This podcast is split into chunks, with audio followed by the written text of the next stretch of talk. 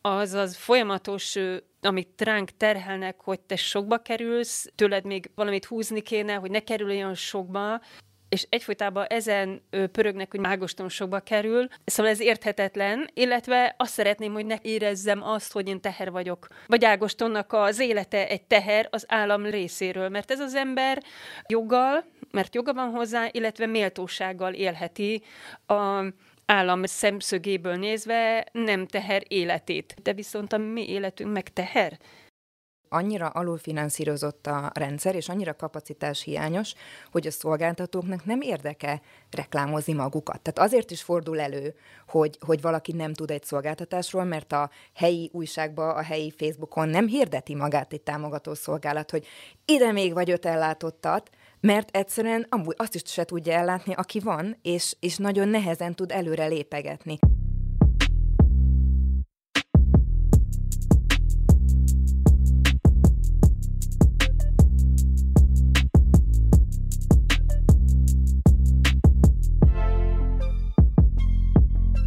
Héten megjelent a 444 YouTube csatornáján Fődi Kitty dokumentumfilmje, az elkezdődik a következő 24 óra. A film egy magyar és egy norvég család hétköznapjait követi nyomon. A két családban közös, hogy mindkettőben él egy 24 órás gondozásra szoruló, fogyatékkal élő családtag. Abban viszont szinte egy világ választja el a két családot, hogy a két ország milyen lehetőségeket, milyen segítséget biztosít a gondozásra szorulóknak és a családjaiknak. A Newsroom mai adásában a film rendezőjével, Fődi Kittivel, egyik főszereplőjével, Farkas Krisztinával és Kogon Zsófiával, a Kézenfogva Alapítvány szakmai munkatársával beszélgetünk a filmről és az otthongondozás helyzetéről Magyarországon. Sziasztok! Sziasztok! Szia! Hello. Sziasztok! Kitti, először tőled kérdezném, hogy, hogy honnan jött ennek a filmnek az ötletem, meg hogyan készült ez a film? Hát ugye én már dolgoztam kb. 2016 óta az abcug.hu-nál újságíróként, ahol rendszeresen már akkor foglalkoztam ezzel a témával, és a, a Krisztinát is már akkor ismertem, és több, több cikkemben is szerepelt Ágostonnal, és 2019-ben én kimentem Norvégiába dokumentumfilmezést tanulni így a mesterszak keretében, és ott kellett egy vizsgafilmet csinálni, és igazából azonnal tudtam, hogy ezzel akarok foglalkozni. Ez egyrészt azért, mert hogy kb. egy héttel mielőtt kimentem Norvégiába, akkor valamilyen cikket írtam a Krisztályékról, ezért így nagyon benne voltak a fejembe. Másrészt pedig, amikor megérkeztem Norvégiába, akkor már a repülőtéren az volt a benyomásom, hogy iszonyatosan sok kerekesszéket láttam a, a reptéren, de hogy így egymás mögé tolva, tehát mint mondjuk a boltokban a bevásárlókocsik, és ez így nagyon, nagyon megfogott, vagy ez én nagyon furcsáltam, hogy, hogy hát nem tudom, a Ferihegyen úgy kell külön rendelni egy kerekesszéket, hogyha, hogyha akarsz ott meg ott, hogy ki voltak rakva, és bárki elvehette. És utána is ez volt a benyomás, hogy egy faluba jártam egyetemre, aminek így a lakosságának is hát így elég nagy része azért egyetemista volt, de hogy azért nyilván voltak helyi lakosok, és hogy az volt a benyomásom, hogy elképesztően sok kerekesszékest megfogyott fogyatékossággal élő embert láttam az utcán, különböző helyeken, boltokban, művelődési házakban, és ez, és ez így nagyon furcsáltam, mert hogy, hogy egy fővárosban élek egyébként Budapesten, és hogy szerintem egy év alatt nem láttam az utcán annyi kerekesszékest, mint mondjuk ott egy hét alatt, tehát hogy, hogy így nagyon szem előtt voltak. És akkor így emiatt igazából, amikor kiderült, hogy kell egy vizsgafilmet forgatni, akkor eldöntöttem, hogy mindenképpen ezzel a témával szeretnék foglalkozni, az nyilván nehezítette a dolgot, hogy hát én nem tudtam hazajönni, miközben kint voltam, tehát a magyar részeket akkor ott nem tudtam leforgatni, és akkor így a vizsgafilmet ezt igazából úgy készítettem el, hogy akkor ott 2019-ben leforgattam a, a norvég részeket, és a Krisztával csináltunk, egy rádió stúdióba vettem fel egy telefonbeszélgetésünket, szerintem ami elképesztően hosszú volt, valami két és fél vagy három óra, de, tényleg, tényleg nagyon-nagyon hosszú, és, és azt egy ilyen narrációként használtam ehhez a, ehhez a vizsgafilmhez, tehát hogy igazából a norvég képeket láttuk ott csak, miközben a Krista hangja ment alatta, de ez is egy ilyen összehasonlító jellegű dokumentumfilm volt. És akkor most, mióta 444-nél dolgozom, ez így mindig mindig a terítéken volt, hogy egyszer így be kéne fejezni rendesen ezt a filmet, és leforgatni normálisan a magyar részeket, csak aztán jött a Covid, meg, meg minden egyéb, és akkor így végül 2022. januárjában kezdtük el forgatni a, a magyar részeket, és akkor így készült el. És Krisztina, te hogy, hogy kerültél kapcsolatba a Kittivel? Mm, tulajdonképpen az újságcikkek kapcsán egy egészen más témába a mi életünket viszonylag szűken érintő, mert ez a film, ez teljes érintő témába keresett még minket, és így így kerültünk kapcsolatba. És nagyon örültem, amikor ő jön, mert mindig egy élmény uh-huh. dolgozni. Mondhatom, dolgozni. Igen. Mesélsz egy kicsit a fiadról, Ágostonról? Januárban lesz 20 éves, tehát már elég hosszú idő van kettőnk mögött, vagy hát az egész család mögött. Mm, születési sérült. Koraszülött volt, 31. héten született, és a elvileg három napig még így helye közel jól volt, és utána összeomlott, és tíz hetes korába tudtam úgy elhozni a kórházból, hogy már úgy egyben volt, viszonylag nagy súlya volt, és akkor úgy adták oda, hogy ugye tudja anyuka, hogy sérült. Ez egy ilyen érdekes, ezt nagyjából mindig elmondom, mert hogy addig erről nem beszéltünk a kórházban. Ez egy olyan kórház, amit azóta már bezártak. Hálás vagyok nekik, mert elvileg a legjobb, vagy akkor a legjobb ellátást kaptuk, de hát ö, mindenki úgy születik, ahogy születik, olyan ö, ö, állapotban, amilyenben. Mm, kerekesszékes, a legmagasabb ellátási, ezt így mondják szépen, legmagasabb ellátási szintű ö, sérült személy, tehát egyedül ö, nagyjából semmire nem képes. Amit a Kittivel meg tudtunk mutatni, egy párszor ő kommunikál, de hát a tabletet is nekem kell bekapcsolni, tehát ilyen értelemben van egy viszonylag önálló ö, rész az életének, de amúgy meg egyáltalán nem önálló. Uh-huh. A film lényegében erről szól, de hogy aki még nem látta, meg, meg szerintem jó is így összeszedni ezeket a dolgokat, hogy így ki gondoz Ágoston, vagy ki vesz részt az ő gondozásában, hogyha így fel tudjuk sorolni, és aztán nyilván ezeknek az arányai is érdekesek. Hát nagyjából olyan túl sokat nem változott a húsz év alatt, mert a, a hazavitele, kórházból hazavitele kor is nagyjából ketten voltunk. Aztán persze ez egy kicsit változott az évek során, attól függ, hogy milyen intézményt vagy segítséget tudtunk hivatalos vagy masszek segítséget elérni. De mai nap is elmondhatom, és ezt a filmbe fogjátok látni, hogy alapvetően ketten az apukája meg én Mm, vagyunk az ő állandó segítői. Most természetesen van ez a napközi, amit majd láttok, vagy láthatnak a filmben, mm, minimális óraszámban, de hát ennyit kaptunk, ennyit tudunk igénybe venni, ennek örülünk, ennek a kevésnek is. Tehát ketten vagyunk. Uh-huh. Ez a maximális segítség, ami így általában elérhető Magyarországon, a magyar rendszerben, ez Zsófi, egy kicsit neked is szól ez a kérdés, hogy, hogy, hogy egyáltalán milyen lehetőségek vannak, meg milyen segítséget kapnak azok, akik, akiknek egy olyan gyereket kell gondozniuk otthon, aki, mint, mint Ágoston, hogy lényegében mindennel segítségre szorul. Hát én azt emelném ki, hogy tulajdonképpen a, a törvényi háttér az valamelyest rendelkezésre áll, ugyanakkor esetleges az egész ellátórendszer, ez a filmben is többször megjelenik. Az esetlegességét egyrészt az is adja, hogy borzasztó kevés ember dolgozik, tehát hogy nagyon-nagyon nagy a szakemberhiány, vagy emberhiány, nem is szakemberre gondolva, illetve nagyon-nagyon attól függ, hogy ki hol lakik, vagy ki melyen településen, vagy éppen abban a nappali ellátóban van-e hely, vagy éppen abban a kisegítő iskolában, egymiben van-e férőhely. Egészen ideális helyzetet is lehetne egyébként akár a magyar helyzetről forgatni, vagy hát szóval lehetne ott kisakkozni, hogyha iskolába is jár, ha nappali is van, ha nem tudom én, házi segítségnyújtás is van, ha a támogató szolgált, szóval, hogy lehetne en, egy ennél ideálisabb képet festeni, de sajnos a, a saját tapasztalatunk is az, hogy nagyon-nagyon esetleges, hogy ki mihez fér hozzá, milyen ellátást tud kapni. Nagyon gyakori az, hogy a, a szülők vesznek részt az ápolásban, és, és ezt tulajdonképpen ugyanúgy, hogy a Krista 24 órában végzik.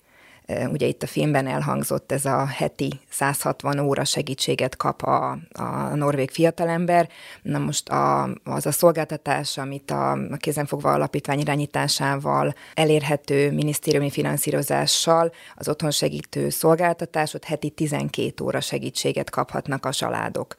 Mármint, hogy az a Vagy bocsánat, havi, már elnézést, havi. Jézus. Tehát havi 12 óra segítséget kaphatnak, tehát az heti három óra, és tehát, hogy magyarul nagyon-nagyon kevés az a segítség, ami elérhető, és ez is ott érhető el, ahol a szolgáltatás működik. Például pont tegnap volt egy megkeresés, hogy Bácskiskun megyéből szeretne egy család igénybe venni, és Szegeden van a legközelebb szolgáltató, tehát nem tudnak embert küldeni, mert a távolság és az ember tehát a kapacitás hiány miatt esélytelen a dolog. De hogy ez a, tehát hogy, ha jó, hogy jól értem el, hogy az a, a maximum olyan segítség, hogy így kimegy valaki a családhoz, és, és, és segít, a maximum elérhető államilag támogatott az heti három óra. Igen, de ezt azért ö, külön venném, tehát, hogy ez a szolgáltatás, amiről én beszélek, ez nem egy, ö, tehát ez nincs benne a szociális törvénybe, ez egy modellkísérleti program részeként ö, jött létre. A, már az alapításkor Gönc Árpádné Zsuzsa néninek ez szívügye volt, hogy valamilyen olyan speciális ö, babysitter szolgáltatást dolgozzunk ki, ami ezeknek a családoknak segítséget nyújthat. És most már több mint tíz éve ö, működik ez a szolgáltatás, de még mindig modellkísérleti programként, tehát tulajdonképpen havi, ö, bocsánat, éves finanszírozással rendelkezik, és ilyetén értelemben senki nem jogosult rá, mert hogy azt kapja, aki marja, hogy így nagyon profánul fogalmazzunk. Más szolgáltatások tekintetében, tehát mondjuk például egy házi segítségnyújtás, az egy kötelező önkormányzati feladat, azt bizonyos lakosságszám fölött az önkormányzatnak kötelező nyújtani, és az mondjuk elérhetőnek is kell lenni na most itt a kell lenninél után nem tudom, hogy a házi segítségnyújtás, tehát össze, összeérnek és, és egymást egészítik ki a szolgáltatások. A házi segítségnyújtás kötelező szolgáltatás, idős embereket céloz, idős embereknek a, a, a gondozó, ápoló ö, ö, tevékenységben segítséget nyújtó szolgáltatás. Ezzel szemben például a támogató szolgálat, amit elhangzott a filmben is, ami kifejezetten fogyatékos személyeknek az életét hivatott segíteni, az nem egy kötelező önkormányzati feladat, tehát azt vagy akarja egy önkormányzat ellátni, vagy nem, vagy van olyan civil nyomás a kerületben, vagy olyan szülők, akik ezt kiharcolják, vagy nincsen. Tehát egyrészt ez egy esetleges, másrészt a támogató szolgálatnak sem kötelező a mindenkit ellátni, tehát ott is amekkora keretre szerződik a, a szolgáltató, azt a keretet tudja nyújtani. Tehát ez is egy esetlegességet visz bele. Ugye a Norvég példában elhangzott, hogy az egyén jogosult valamire. Itt, amit én kiemelnék, hogy itt a magyar törvények szerint az egyén nem jogosult ezekre az ellátásokra, igényelheti, és akkor a, a megkapja, hogyha esetleg úgy van kapacitás és a támogatószolgálatnál még talán azt érdemes kihangosítani, hogy a támogatószolgáltatás 8 órától délután 4 óráig üzemel, tehát a 4 óra 5 perckor szeretne valaki valamit csinálni, ez is benne volt a filmben, akkor már arra nincs lehetősége, tehát, és ezért mondom, hogy a szolgáltatások egymásba átcsúsznak, mert nyilván azok a, a szociális szakemberek is igyekeznek valahogy megoldani, tehát akkor, ha nem jön a támogató, jön a házi segítségnyújtás, például ott, ahol működik ez az általam említett otthoni segítés szolgáltatás, akkor az is egy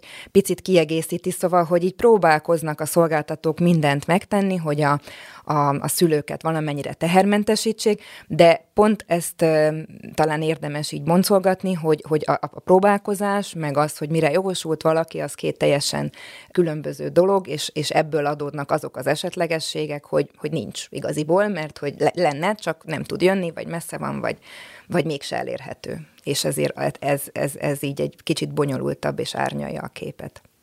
De akkor, Krisza, volt egy olyan jelenet a filmben, hogy te felhívsz valakit, az, az a támogató segítségnyújtó szolgálat volt, ahol mondták, hogy két ember dolgozott, az egyikük nyugdíjba ment, a másikuk meg beteg, és ezért így nincs elérhető szolgáltatás, vagy...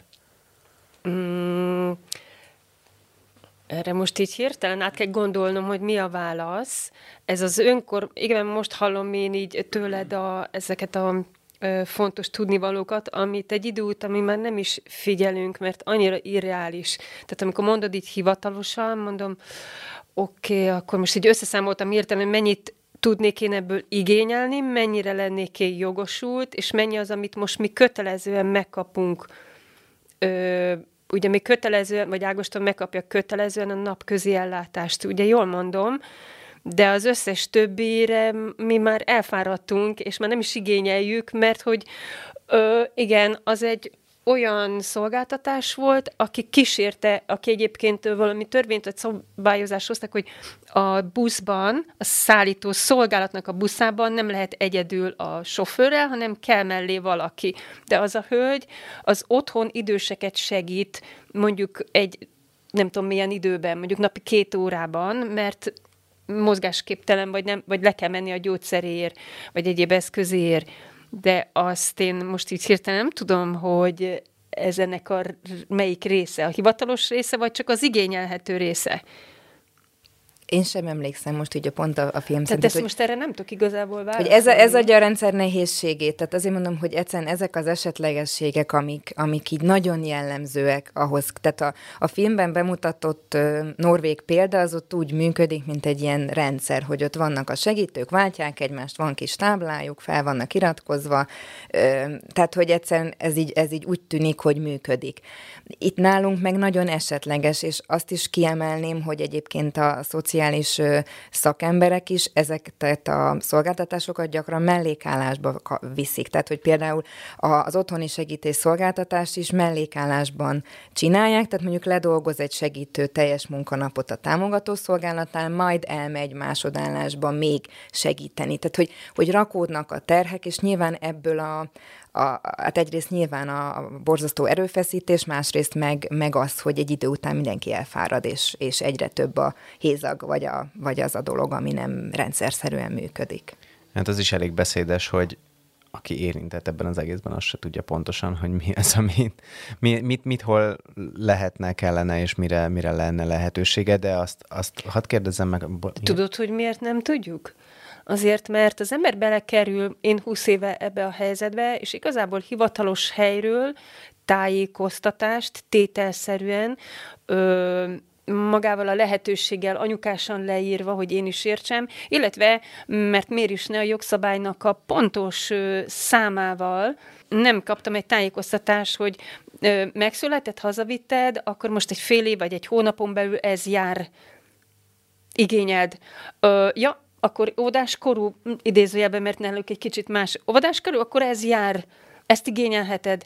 Ha ez úgy működik, praktikusan, hogy egyszer csak kiderül, hogy te ezt nem kérted, kérdezi sorstárs anyuka, miért, hát te, te ezt nem kapod? És akkor így rádöbbenek, hogy Ö, hát ha tudtam volna, milyen jó lett volna. Ja, eltelt egy-két év. Ah, gyorsan, akkor kitöltjük az igénylőlapot, megyünk, és akkor megkapom.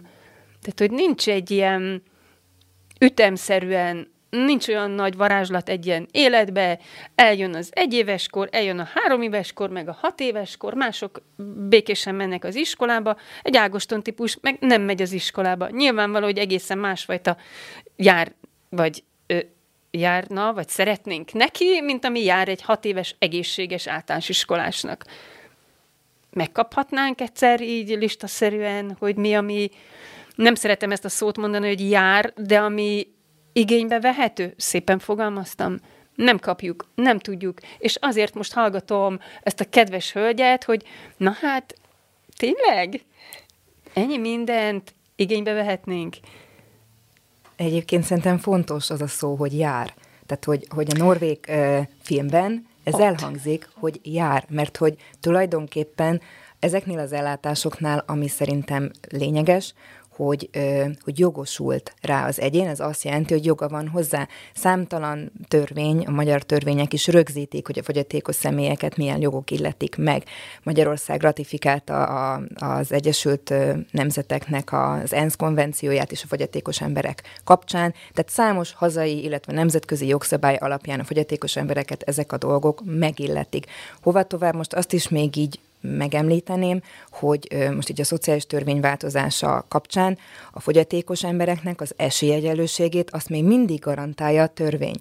Tehát a szociális törvények között, illetve így akár a, az ellátandó emberek között is, a fogyatékos emberek ilyen szempontból védett helyen vannak, sokkal inkább védettek, mint más csoportok, és tulajdonképpen járna. Tehát, hogy a jogosultságot azt nem kérdőjelezik meg. Inkább szerintem az is gond, hogy annyira alulfinanszírozott a rendszer, és annyira kapacitás hiányos, hogy a szolgáltatóknak nem érdeke reklámozni magukat. Tehát azért is fordul elő, hogy, hogy valaki nem tud egy szolgáltatásról, mert a helyi újságba, a helyi Facebookon nem hirdeti magát egy támogató szolgálat, hogy ide még vagy öt ellátottat, mert egyszerűen amúgy azt is se tudja ellátni, aki van, és, és nagyon nehezen tud előre lépegetni.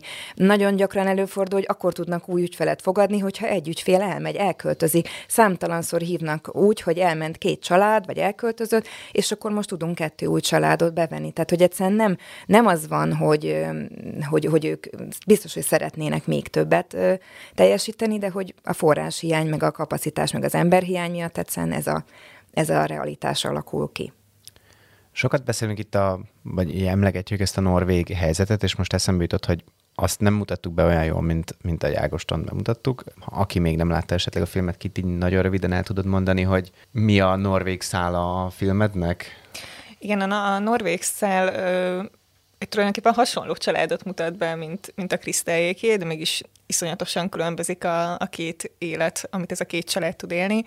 Tulajdonképpen Norvégiában 0-24-ben adott az, hogy valaki gondozzon egy fogyatékossággal élő embert, és a, a filmnek a, a norvég alanya is, ő egy ő, azt hiszem, hogy a forgatás ideje alatt ilyen 30 év körüli volt, és ő teljesen önállóan egy önálló házban, hozzátéve azt, hogy a szomszédjában lakik a nővére is, illetve a, a, a szülei is, de hogy, hogy ő abban a házban teljesen önállóan tud élni, mert 24 órában vannak gondozói, ez azt jelenti, hogy neki 7-8 gondozója van, akik felváltva járnak, tehát éjszaka is ott vannak vele, ők etetik, tartják rendbe a házat, hogyha el kell vinni valahova, elviszik, van, hogy együtt járnak el szórakozni, tényleg egy ilyen teljes méltóság teljes életet tud élni egy fogyatékossággal élő ember Norvégiában, és valószínűleg ezért is volt ez a benyomásom, hogy hát mindenhol ott vannak, mert hogy, hogy egyszerűen megvan a lehetőségük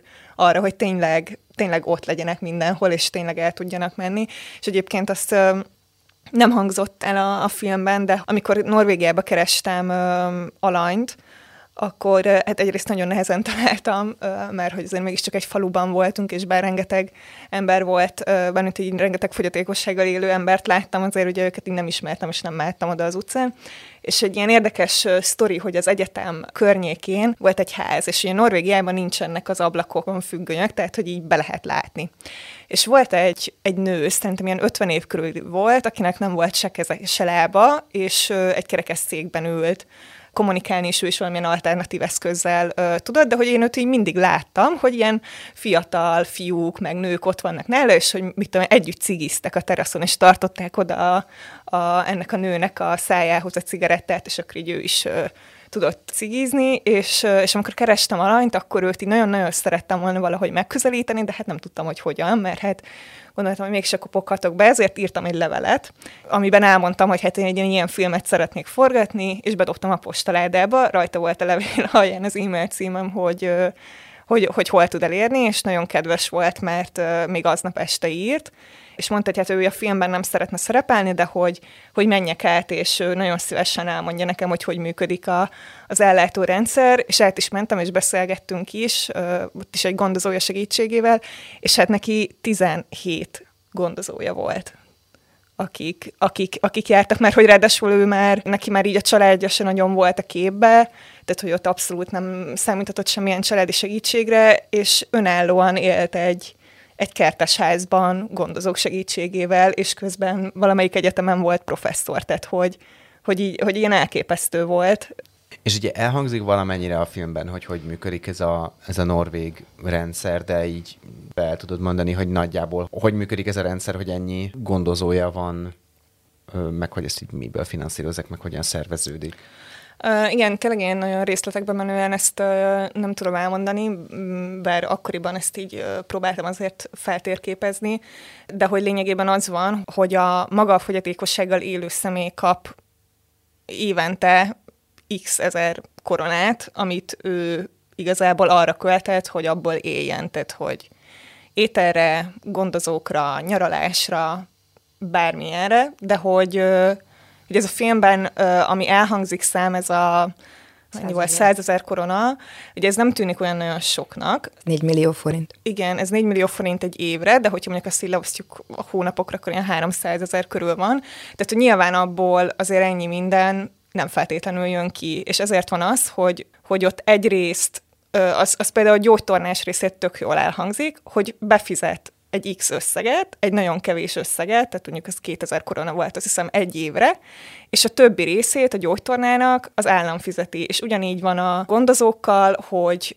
ez a fogyatékossággal élő személy mind bért ad ö, ezeknek az embereknek, de ezeknek az embereknek, mármint a gondozóknak a bérétnek egy másik felét, meg az állam adja hozzá, vagy, a, vagy az önkormányzat, vagy éppen ami ott van. És ugyanígy például az autó esetében, hogy X évente jogosult arra ez a, egy fogyatékossággal élő ember, hogy kapjon egy új autót, ami lehetővé teszi az ő szállítását. Tehát nagyon-nagyon sok ilyen kiegészítő támogatás van, azon túl, hogy ő évente megkapja ezt a 4 millió forintot, amit arra költet, amire akar. Tehát, hogyha ebből el akar menni nyaralni, és ez a filmben is van egy ilyen példa, hogy ugye mennek, vagy hát akkor mentek nyáron Törökországba, és hogy oda is úgy mennek, hogy hogy a fogyatékossággal élő ember, ugye a Cseh Krisztián, ő fizeti a saját ö, úti költségét, viszont a gondozókét az úti költségét már az állam fizeti, tehát hogy nekik ez ingyen van, hiszen ők is ott ilyenkor tulajdonképpen dolgoznak, és ugyanúgy megkapják a bér, bérüket érte, hogy ők elmennek Törökországba ezzel a, ezzel a férfival. Nyilván elég drasztikus váltás lesz ezután, hogyha megkérdezem, hogy, hogy Krisztina, mennyi segítséget vagy támogatást kaptok az államtól egyrészt pénzben, mennyi, mennyi az, ami jár, meg amit igényelni lehet, meg, meg, meg egyéb formában? Mm, hát ha ezt tudom, akkor összeszámolom, egyébként nem nehéz összeszámolni, de Kittyhez még annyit fűzek hozzá, hogy nekem a, a, az volt a legérdekesebb mondat, mikor arról volt szó, hogy hány százezer korona, hogy így ö, olcsóbb az államnak, egy fogyatékosnak az élete.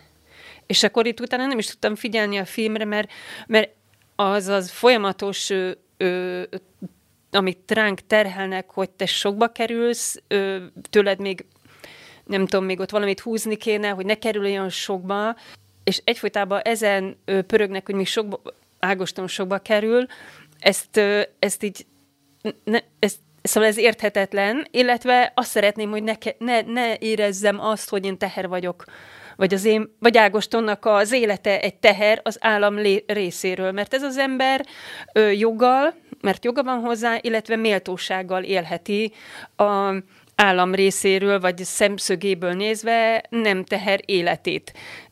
Ezzel szemben én bármennyire pozitív vagyok, de nem tudok szebben beszélni erről, hogy de viszont a mi életünk meg teher. Mm. Sokba kerülünk, igen, ugye azt hangzik el, csak hogy pontosítsak, hogy ugye így, hogy otthon otthon gondozzák a saját házában, és kap ilyen támogatást az államtól, az olcsóbb, mint hogyha egy önkormányzati intézményben lenne. Mint hogyha egy lakó otthonban. Igen. igen, ez tökéletesen elhangzik. Igen, így van, így van, így van. Miközben én ezt nem választhatom, tehát itt azért ezt megjegyezném, hogy mi nem választhatunk, hogyha jól ö, körülnézek erre is majd mindjárt vissza akarok térni, de hogy most pontosan például ilyen pénzben Pénz? mennyit, mennyit kaptok, az, az egy fontos, meg ugye ez amúgy is egy, hogy mondjam, egy ilyen valamennyire egy ilyen politikai kérdés is volt az elmúlt években, hogy most az otthongondozásért mhm. mennyi támogatás jár. Um, most megpróbálom összeszedni. Most kezdhetem Ágoston részéről, mert ő elmúlt 18 éves, és a családi pótlék, családi pótlék az megvan, tehát a családi pótlékot, miután ő még iskolába jár, fejlesztő iskolai ellátásban részesül, ezért most kaphatna még családi pótlékot, vagy én kaphatnék a jogán 23 éves korig, de miután ebből e- ezt így nagyon nehéz így kézben tartani, mert sosem tud, tehát folyamatos egyébként, csak a, az iskolánál mindig újra be kell iratkozni, és hogy nehogy elfelejtsem, ezért életvégig járó fogyatékossági támogatásra támogatást igényeltem, és megkapta. Ennek az összege 30, Valamennyi. 3000, valahány száz forint. Így.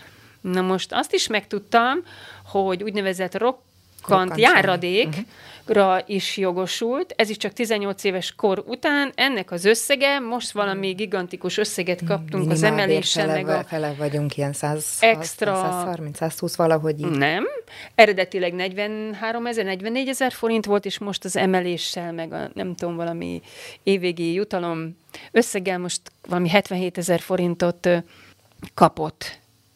Ez lehet, hogy januártól csak az a 40 valamennyi lesz, vagy 50 akkor ö, amióta van a gyermekek otthon gondozási díja, mert most már úgy hívják, és most 180 ezer forintot ö, kapok én, ö, igen, azt én kapom, mert ez fontos, hogy kinek a nevére jön. Ez mindig a, elvileg a minimálbérhez ö, igazított összeg.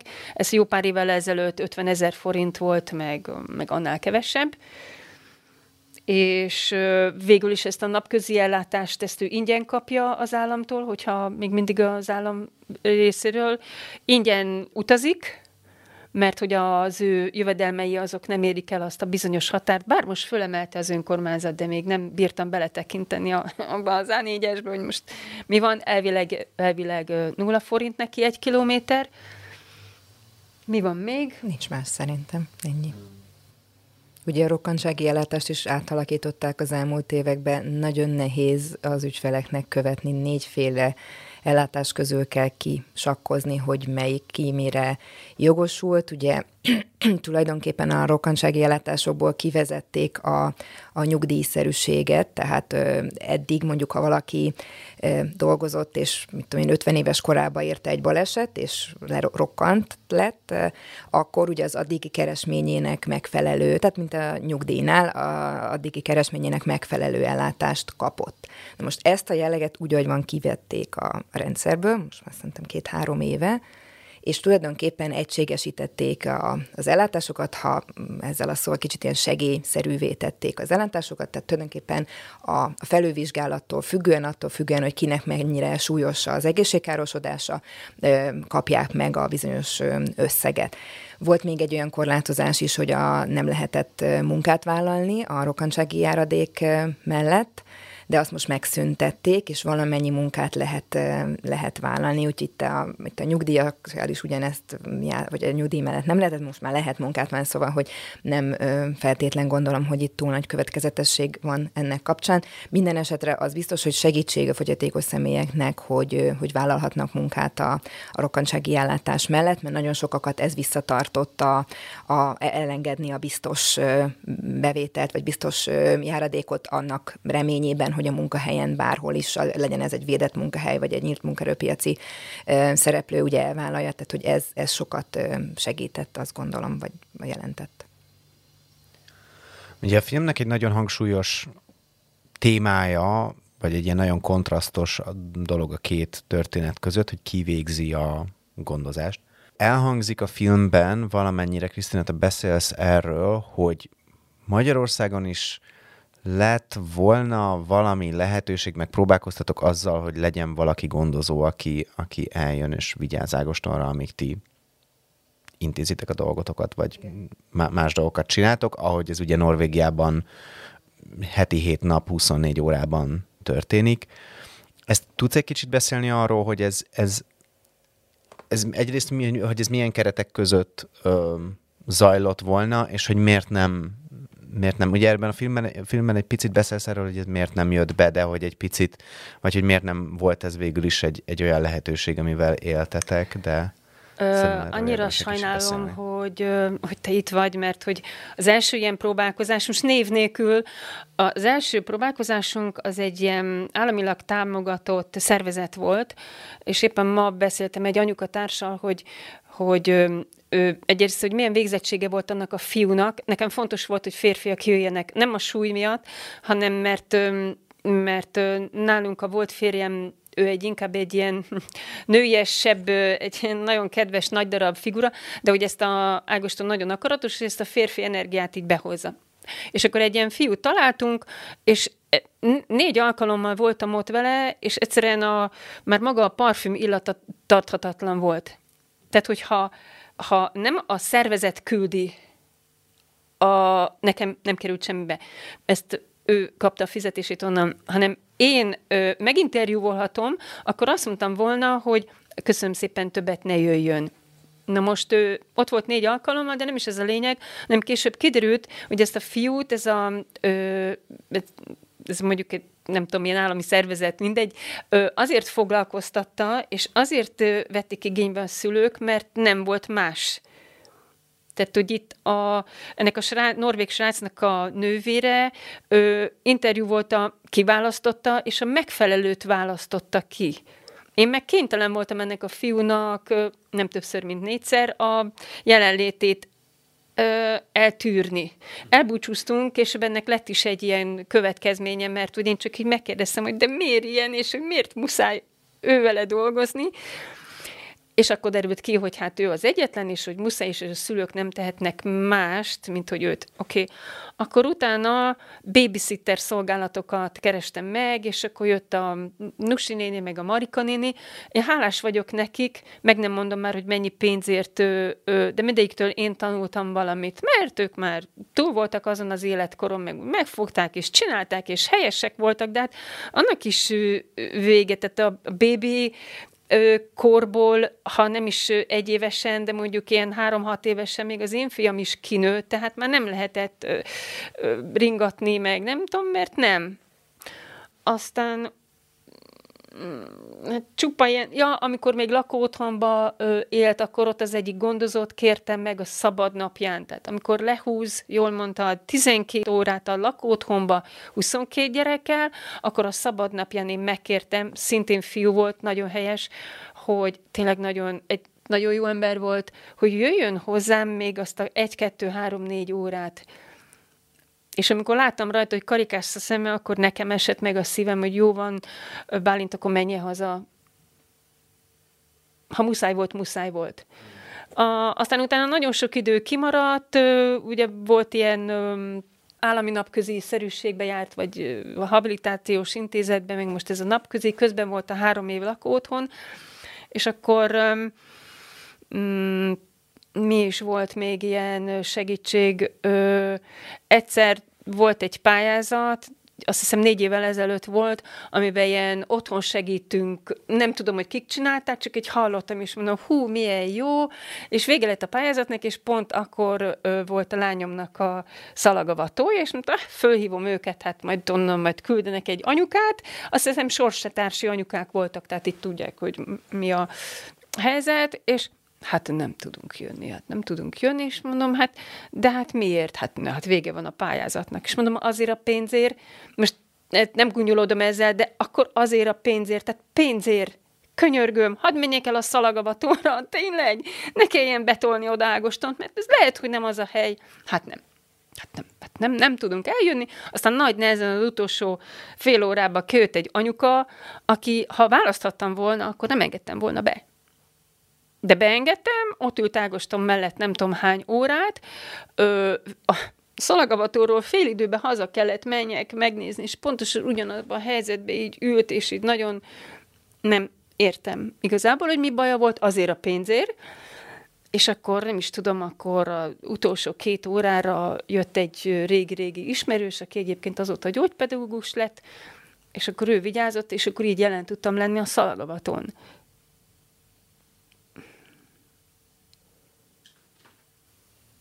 És nincs több. Uh-huh.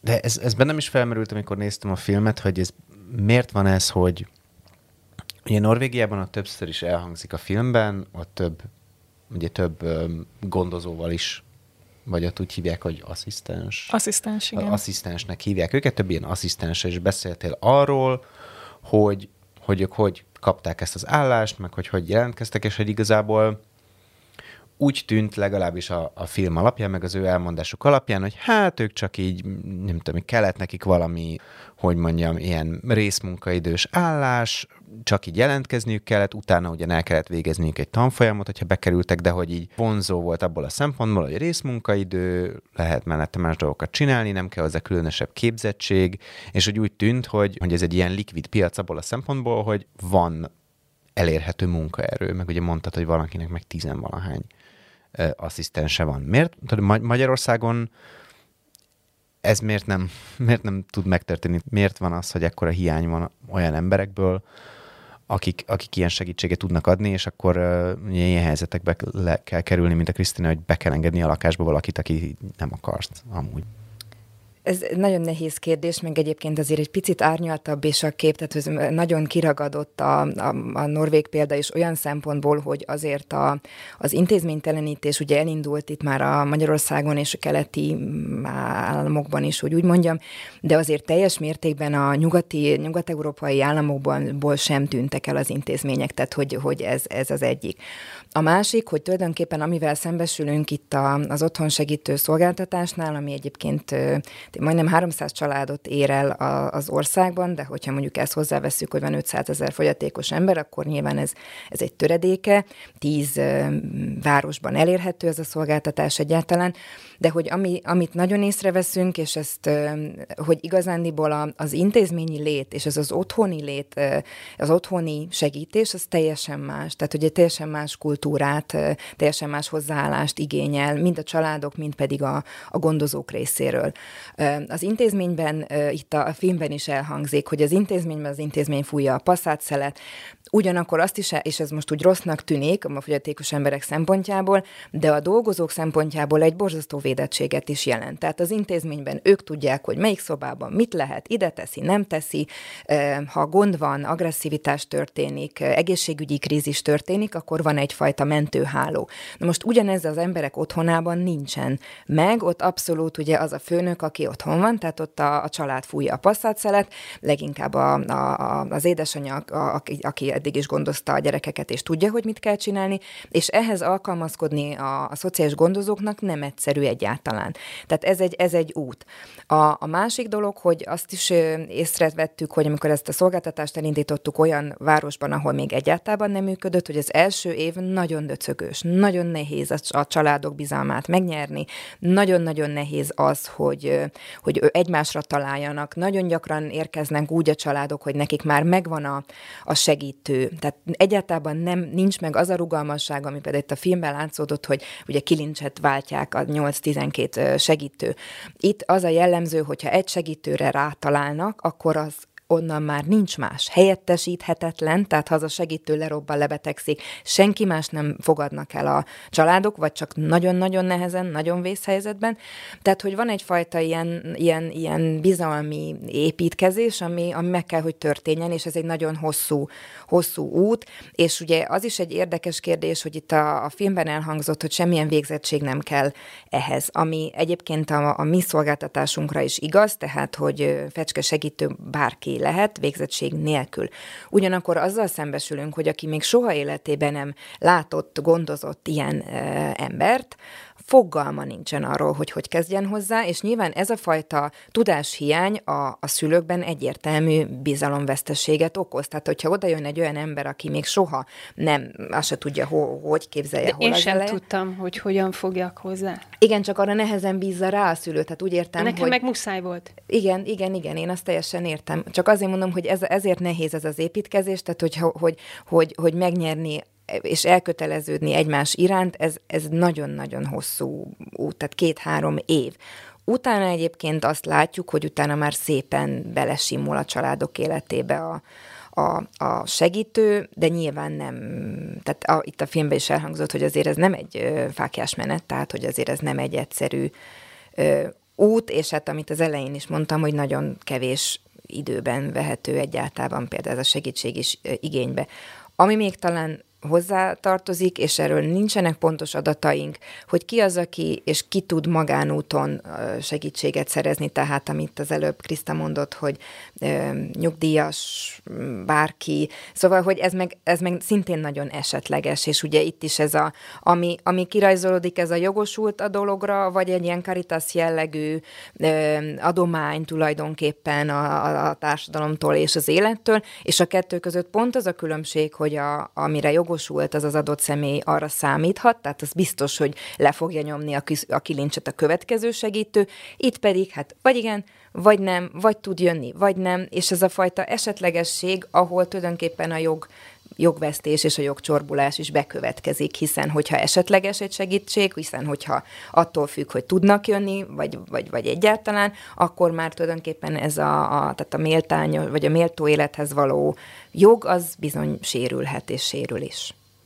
Egyébként uh, sajnos ezt a filmen nem lehetett megmutatni, mert nem járultak uh, hozzá, hogy lefilmezem, de hogy uh, a Shell Christiannak is uh, volt több uh, nem tudom most mi a megfelelő kifejezés, menekült vagy bevándorló Szíriából érkezett fiatal férfi segítője, pont azért, mert hogy mivel hogy nem kellett végzettség ehhez a munkához, azért nagyon-nagyon sok bevándorló végzi ezt a munkát Norvégiában, csak sajnos ezt nem tudtam lefilmezni, de hogy ez egy ilyen tök általános dolog, és hogy tökre úgy tűnik, hogy megvan a, a bizalom ezek a más országból érkezett emberek felé és Norvégiába, holott egyébként ugye a norvégokra, hogy hát van egy ilyen sztereotípia, hogy ők azért, hogy így hozzájuk nehéz közel kerülni, vagy hogy ők ilyen távolságtartóak. Mondjuk egyébként a filmezés közben inkább az volt a benyomásom, hogy egy bizonyos fokig közel lehet hozzájuk kerülni, de utána valóban jön egy fal, és, és, és azon túl már azon túl már nem.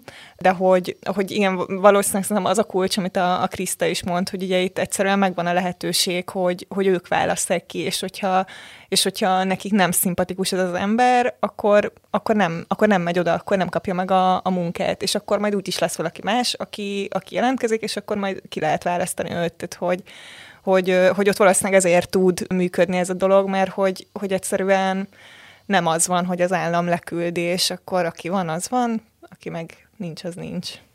De ez a rendszer így van kialakítva, tehát hogy tulajdonképpen ez a voucher rendszerű, tehát hogy pont az, ez, az elgondolás mögötte, hogy a, a fogyatékos embereket helyzetbe hozza az, hogy az ő jogosultságukból körébe tartozik a támogatás, ők élhetnek vele, és tulajdonképpen ezáltal a piaci versenyt tudják stimulálni a, pontosan a gondozók között. Csak hogy ebbe azért kulcs, hogy ott lehet stimulálni versenyt, ahol vannak versengők, szóval ez egy, ez egy nagyon fontos kérdés, akár mondjuk egy adaptációs dolognál is, hogy, hogy itt nagyon-nagyon hamar beleütközünk abba, hogy tényleg borzasztó a szakemberhiány, vagy emberhiány, és ezt nehéz, ezt nehéz leküzdeni de tulajdonképpen ez a típusú rendszer, ez más országokban is működik, nagyon sok tapasztalat van róla, tehát, tehát lehet ezt ezen tovább gondolkodni, akár hazai szinten is, de mondom, ez egy, ez egy alapvető akadálya, hogy kevés az ember. Egyébként az erre való nincs segítség, vagy egyedül vagyunk egyedül vagy érzés nekem, az, az már a, a kórházba kezdődött, ebben a kórházban szültek a Pesten összeszedett hajléktalanok. Szinte csak azokkal voltam együtt, amikor Ágoston megszületett. Ez egy ilyen szép januári nap volt, és utána még tíz hétig élveztük a kórházat, és tehát, hogy behívott engem a szociális munkás, aki egyébként lehet, hogy pszichológus volt, de mindegy, és megkérdezte, hogy milyen életkörülmények közé viszem uh, haza Ágostont. És nyilván megkérdezte a hajléktalant, aki persze ezt nem tudta elmondani, hogy hány szobába viszi haza, de kerestek nekik anya otthont. Nagyon komoly munkát végeztek, és olyan boldogok voltak, ez minden tartozik a, azok a hajléktalanok, akik tudták, hogy hova viszik a csecsemőt.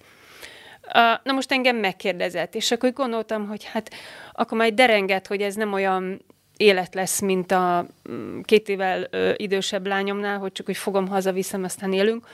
És megkérdezte, hogy hány szobánk van. És mikor mondtam, hogy kettő, az volt a jó. Oké. És akkor tehát most így már okos vagyok így húsz év után, hogy de még mennyi mindent kérdezhetett volna.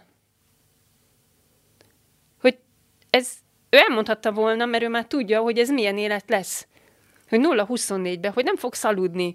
Meddig nem aludtam, kb. 7 évig nem aludtam. Hm, fél órákat. És hogy milyen szintű segítséget kérek. Akkor ott azt meg kellett volna, a, hogy jogszabály szerint mennyi jár, vagy mennyire vagyok jogosult. És nem kérde, az elég volt, hogy van két szobánk egy két szoba lakótelepen. Ennyi. Tehát ennyi volt a, a, a háló. Még így visszatérve így a, a norvég rendszerre, hogy ugye ez felmerült bennem a film során, és gondolom mindenkiben, aki meg, megnézi a, a filmet, fel fog merülni. A kérdés, hogy hogy csak azért jó, jobb-e az a rendszer, mert hogy Norvégiának rengeteg pénze van. És hogy egyrészt, másrészt meg, mert, meg mert hogy mondjam, így a, a, az állam is hajlandóbb ilyen szociális ügyekre többet költeni, vagy ennek a, ennek a rendszernek vannak olyan elemei, amit akár Magyarországon is át lehetne venni, lehetne vele kísérletezni, mert kicsit ö, pedzegettük ezt a kérdést, tehát ami nem, ami nem annak a függvénye, hogy mennyi pénzt tud a, az állam ilyen célokra odaadni a, az egyes támogatott embereknek. Én, amit láttam, nyilván a pénz az egy nem, tehát egy, nem, nem egy olyan szempont, amit, amit kívül lehet hagyni ebben a kérdésben, viszont amit láttam mögötte az, hogy, hogy a szándék az tök más, mint, mint Magyarországon, tehát az, hogy, az, hogy ezeknek az embereknek tényleg méltóságteljes és olyan életet biztosítsanak, mint, mint más egészséges embereknek, az abszolút látszott már csak abból is, amit, amit említettem, a, akkor megérkeztem a repülőtérre, hogy, hogy mennyi kerekesszék volt kint, tehát hogy, hogy, uh, hogy így nem volt az a, az a benyomásom, hogy itt próbáljuk uh, eldugdosni ezeket az embereket a világ szem elől, hanem, hanem teljesen természetes volt, és egyébként én sokkal jobban éreztem uh, magam ebben a közegben azért is, mert egy olyan általános iskolába jártam, ami integrált volt, tehát nekem volt mozgássérült és hallássérült osztálytársam is, ezért én úgy nőttem fel, hogy nekem annyira természetes volt az, hogy, hogy, hogy ők is körülöttünk vannak, és ugyanúgy csinálnak mindent, amit mi csinálunk, még hogyha segítséggel is, és, és, és ez az érzés jött vissza Norvégiában, hogy, hogy, hogy így ott vannak, és hogy ugyanúgy élnek, ugyanúgy vannak kapcsolataik, van, van szabadidejük, amit használhatnak, és biztos, hogy fejlődött ez az utóbbi időben Magyarországon, azért régóta foglalkozok ezzel a témával, szóval nem gondolom azt, hogy, hogy itt, itt, itt az a cél, hogy szóval mert szerintem az, mi is meghaladtuk ezt a, ezt a dolgot, hogy eldugjuk őket nagy intézményekbe, de hogy azért még itt tök messze érzem magunkat ettől a, ettől a jellegű hát nem is tudom, esélyegyenlőségtől, vagy egyenlőségtől, ami, ami, ami Norvégiában volt, meg amit én az általános iskolában, az integrált általános iskolában megtapasztaltam. Én úgy látom, hogy az az igazság, hogy tudásban minden itt van. Tehát azért az elmúlt tíz évnek a, az EU-s programjai kapcsán, ami mozertani tudás az tulajdonképpen átjött Magyarországra, tehát hogy abban nem látok hátrányt. A gyakorlati megvalósításban annál inkább. Tehát most például a, a Kézenfogva Alapítványnak is van egy támogatott lakhatás nevű programja, amiben 16 fogyatékos személy él itt Budapesten úgy, mint egy ember, külön lakásokban, ők alacsony gondozási szükségletű személyek, önállóak tulajdonképpen, de számos területén az életnek segítségre szorulnak, mint, mint például munkakeresés kapcsán, vagy jogsegély szolgáltatás kapcsán, vagy életvezetési dolgok kapcsán. Na most ez is egy, egy, egy, egy próba, egy, egy kezdeti kezdeményezés, és nincs, tehát nincs a tudomásom arról, hogy más alapítványnak például ilyen típusú lenne a fővárosba, 16 ember. Tehát nyilván ez egy, ez egy, ez egy, ez egy picike dolog. Szintén ez, a, ez az otthoni segítés leány nevén fecske szolgáltatás számos városban nagyon szuperül működik azoknak a családoknak, akik ebbe belerázódtak, megkapják. De akinél nincs, ott nincsen. Tehát, hogy egyszerűen akár a, itt a segítő eszközök kapcsán is, hogy volt kezdeményezés arra, hogy kölcsönözhetővé váljanak az eszközök, és aztán ezeknek a programoknak, EU-s programoknak, ahogy itt el is hangzott, hogy utána mi van, a nagy semmin kívül, azt, azt azért nem nagyon látszik, és a legnagyobb probléma az EU-s programok kapcsán is, hogy ugye a bért nem bírjuk tovább finanszírozni. Tehát, hogy tulajdonképpen az infrastruktúra, a, a, a, az eszmei tartalom, tehát tudjuk, hogy mit kell csinálni mázzal, nincsen probléma, nem kell kiutazni még egyszer megnézni, hogy ezt, ezt tudjuk, de tulajdonképpen ott az elakadási pont, hogy holnaptól is kéne bért fizetni a, a szakembereknek, és innentől kezdve már bizonyos problémák felmerülnek, jelesül, hogy akkor nincs, tehát ide jutunk nagyon hamar. Tehát én ezt látom, hogy, hogy igazándiból kicsit van egy olyan is, hogy mintha már minden készen lenne, hiszen törvényileg rendben vagyunk, hiszen ki, van, ki mondja, hogy ez meg az jár, hiszen a rendszerek működnek, és akkor azt is gondoljuk, hogy ez, hogy ez jól működik, de aztán meg hát nem feltétlen ez a valóság, és, és arra pedig nagyon nehezen lehet ezeket a dolgokat előre mozdítani. Tehát akár az intézmények kapcsán is lehet bemutatni itt Magyarországon is Csili-Vili lakóotthont, ami valóban méltó életet biztosít mindenkinek, és gyönyörű, tudok példát mondani, de olyat is tudok mondani, ami, ami, ami nem ilyen, és nem biztos, hogy az ember oda ö, küldeni a, a, a gyerekét. Tehát, hogy egyszerűen ezek a végletek nagyon megmutatkoznak, annak függvényében, hogy épp milyen lehetőségekhez jut a, az az adott ember, vagy hol lakik például, vagy milyen családba születik, vagy milyen információi vannak annak a, a családnak, aki, aki ezt a, a feladatot végzi. Most, hogy ilyen lakó otthonra, most már többször is szó került, hogy Krisztina, te említetted, hogy lakott Ágoston ilyen lakó otthonban. Arról tudsz beszélni egy kicsit, hogy végül akkor miért, ez miért csak egy ilyen multidős dolog, vagy milyen volt ezzel a kapcsolatban a tapasztalatotok?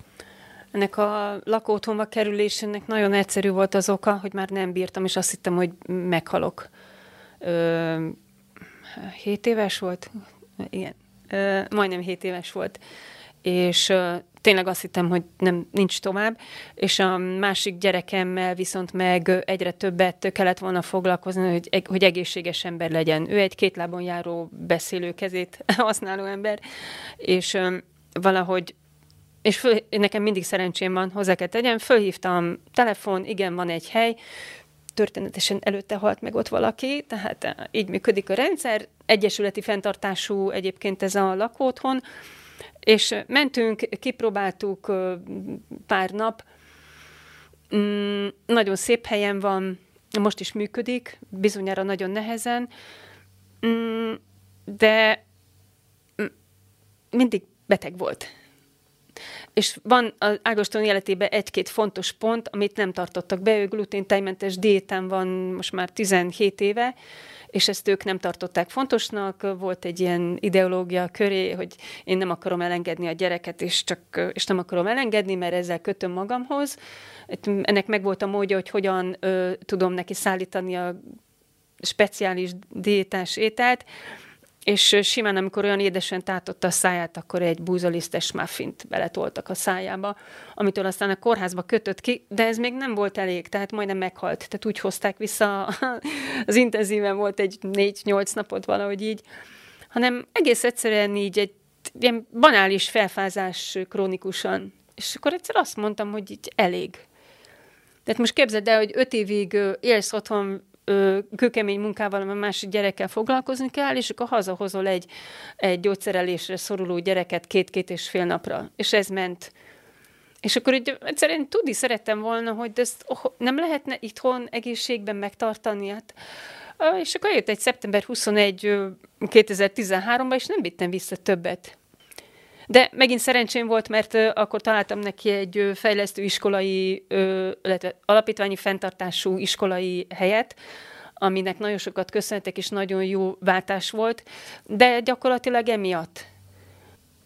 Igen, ez a másik dolog, amit akartam még kérdezni, ez az iskola, hogy ugye említitek a filmben, hogy ő járt, igen, ebbe az iskolába, de hogy, hogy ez ilyen ezzel is voltak valami gondok, komplikációk? Hát nincs iskolai hely, tehát nincs annyi kerekeszéknyi hely fejlesztő iskolába, ahányan vannak. Ez ilyen egyszerű, ez a matematika.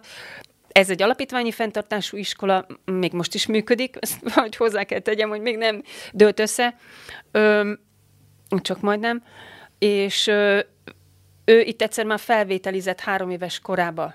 És most is kellett egy felvételt tenni, és mondták, hogy kommunikációra abszolút alkalmas, segítő ö, ö, eszközökkel, és ö, én elhoztam szeptember 21-én, és a szem novembertől ide járt ö, 7 évig, 8 évig ebbe az iskolába.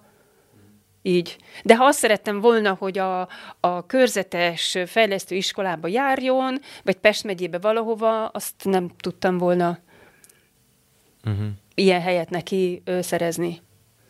És ugye ez kapcsolódik egy kicsit, hogy, hogy ugye ez látszik a filmben, hogy jár hozzá egy gyógypedagógus, és hogy és, és ott van az a tablet, amit már te is említettél, de azt, arra én annyira kíváncsi vagyok, hogy ez pontosan mi, milyen, milyen funkciót szolgál, meg hogy működik. Vigyázz, mert erről nagyon sokat tudok beszélni, mert életünknek ez volt az egyik ilyen eszméletlen nagy fordulópontja, hogy, hogy oké, okay, még egyszer elmondták, hogy ő, ő kommunikál, és hát egyedül én nem tudtam, vagy az apukája, vagy a nővére kommunikálni, és közben meg azt mondja a szakértő, hogy de tud, ezért volt értelme kivenni a, a, az otthonból, mert csak ez így, így valósulhatott meg. Igen, képes kommunikációt használ, tehát mindennek van egy képi megfelelője, most vagy az én fényképem, vagy az apukájának a fényképe, vagy vannak nemzetközi jelek, amit ha én felmutatok, akkor egy kanadai srác is megérti, vagy én nem tudom, Norvég, Norvég is megérti. Mm, ebben a képes rendszerben ő abszolút biztosan mondatszerű képsorokat mondatokat, mondatszerű képsorokat rak ki, mm, esetleg megkérdez, lehet, hogy meg fogja kérdezni, hogy hol voltam délelőtt, ez tök egyszerű, ez három kép. Amíg hozzáteszi az én arcomat, akkor az négy. De és uh, ezt hogy, tehát, hogy ezt ő... Tessék? Hogy ezt ez a tabletjében van, mondhatom a program nevét, úgyis a filmben is szerepel, Verbálió, ez úgy néz ki, hogy mappák vannak, a mappák egy egyszerű képpel vannak ellátva, a mappák között lapozni tud, és hogyha kinyitja egy enter, a mi fogalmaink szerint egy enter kattintással, vagy egy balegér kattintással a mappát, akkor a mappában számára ismert 16 kép, maximum 16 kép van. Ezek a mappák így folyamatosan megy körbe, tehát ő mindig tudja, hogy mindig az elejéről kezdi, és utána lapozhat oda, amelyik kategóriából ki akar venni egy képet. A képet a számunkra hallható és látható egy üzenetsorba kiteszi, amikor rákattint, hogy azt választottam. Mm, de hogy ez ilyen, tehát, hogy kézzel kattint? Vagy nem kézzel hogy... kattint. Igen. Zoltán Ágostól Lászlónak le van kötve mind a két lába Igen. és mind a két keze. Igen, és hogy ez a kattintás... Egy ez, felfedezés ez... volt, tök véletlenül, nem én találtam ki, hanem ebbe az iskolába, hogyha a térdéhez teszünk, mint mondjuk itt a fotel egy kicsit hosszabb, a térdéhez teszünk ilyen nagy kapcsolót, mint mondjuk az ott, akkor azt ő így meg tudja uh-huh. ö, uh-huh. kocintani a térdével. És uh-huh halálbiztosan tudja, hogy a bal térdével lapoz a kategóriák között, illetve a jobb térdével kiválaszt, illetve a kategórián belül léptet a 16 kép között. Ez számunkra úgy válik nyilvánvaló, hogy de ő is tudja, hogy egy piros keret megy így körbe a képeken, és mikor azt szeretném tudni, hogy milyen gondolatai voltak, mikor visszajövök a konyhából, akkor így végignézem az üzenet sorba, hogy mikor kezdődik már a foci mérkőzés. Hát mondom szívem, nem tudom, és akkor uh-huh. elmondom neki, hogy négykor. Uh-huh. Nekem még egy, egy kérdésem van az ilyen tisztázó, az a, ezzel a fecske szolgáltatással kapcsolatos, hogy ez, hogy ez, ez pontosan ennek mi a kerete, meg ez hogy működik, mert itt emlegettük, de egy kicsit magam is elbizonytalanodtam, hogy ez, ez, ez, ez ez hogy működik ez a szolgáltatás? Szívesen elmondom. Ez a szolgáltatás tulajdonképpen a, az EMMI minisztérium finanszírozásával működik. Korábban voltak magántámogatók is, de most már 2018 óta a minisztérium finanszírozza, és ennek keretén belül 10 szolgáltató tud ellátni majdnem 300 családot, ezzel az említett havi 12 óra órakerettel, nagyjából 100 segítő dolgozik a rendszerben, és Budapesten elérhető ez a szolgáltatás Budapesten. 40 és 50 között van azoknak a családoknak a száma, akik ezt igénybe veszik, tehát messze nem fedi le a, a budapesti igényeket. Illetve, amit még talán fontos megemlíteni, hogy idén a, a hetedik kerület volt abban partner, hogy ők szerették volna ezt a szolgáltatást bevezetni a kerületi lakosoknak, és ebben együttműköd dünk velük, szóval, hogy, hogy keres, vagy lehetséges az is, hogy nem csak, nem csak állami finanszírozású válik ez a, vagy hát nem csak az állam finanszírozza ezt a, ezt a szolgáltatást, ez, ez egy kiegészítő jellegű szolgáltatás, azt feltételezi, hogy a teljes szociális ellátórendszer dübörög mögötte, tehát az alapszolgáltatások, a nappali ellátás, a támogató szolgáltatás és a házi segítségnyújtás, tehát hogy tulajdonképpen ez egy, ez egy kiegészítő szolgáltatás, kifejezetten az a célja, hogy hogy a családok levegőhöz jussanak. Egyébként a, volt szerencsém egy fiatalemberrel beszélgetni, aki a szakdolgozatát írja, és azért keresett meg minket, és ő a kanadai ellátórendszerről beszélt, és ott ki is emelte, hogy ezt a fajta szolgáltatást a respite care, tehát hogy ez a levegővétel szolgáltatásnak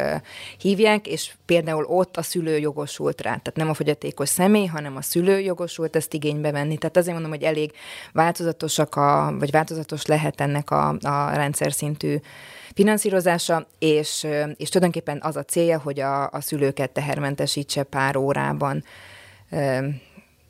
az a tapasztalat egyébként, hogy a szülők munkavégzés céljából veszik igénybe, tehát nagyon ritka a, a rendszerben az, amikor valaki valóban kikapcsolódás céljából veszi ezt a szolgáltatást igénybe. Erre mindig rá szoktunk kérdezni, de nem azért, mert tudni szeretnénk, hogy a szülő mit csinál, illetve bármikor erre meg is lehet tagadni a választ, hogyha nem szeretné valaki elmondani, hogy mit csinál, csak pont azért, hogy egyáltalán lássuk, hogy, hogy kinek milyen igényei vannak, de legtöbbször munka miatt veszik igénybe a, a szolgáltatást, az is gyakori, hogy tömbösítve kérik a szolgáltatást, mert mondjuk tényleg el akarnak utazni két-három napra, és akkor, akkor úgy veszik igénybe, és akkor utána a hónapban többet már nem úgyhogy így, így működik ez a szolgáltatás. Szerencsére nagyon bízunk benne, hogy ez, ez továbbra is működni fog. Van arra szándék a, a minisztérium részéről, hogy ezt kibővítsük, országossá tegyük, de ez, ez még a gyakorlatban nem látszik, hogy mikor tud megvalósulni, vagy nem tudjuk pontosan. Nagyon szépen köszönöm, hogy itt voltatok, és hogy beszélgettünk erről a témáról, és elkezdődik a következő 24 óra, most már elérhető a 444 YouTube csatornáján. Nézzétek meg! Köszönjük szépen, és köszönjük, Sziasztok. hogy foglalkoztatok a témával. Köszönjük, Köszönjük sziasztok! Szépen.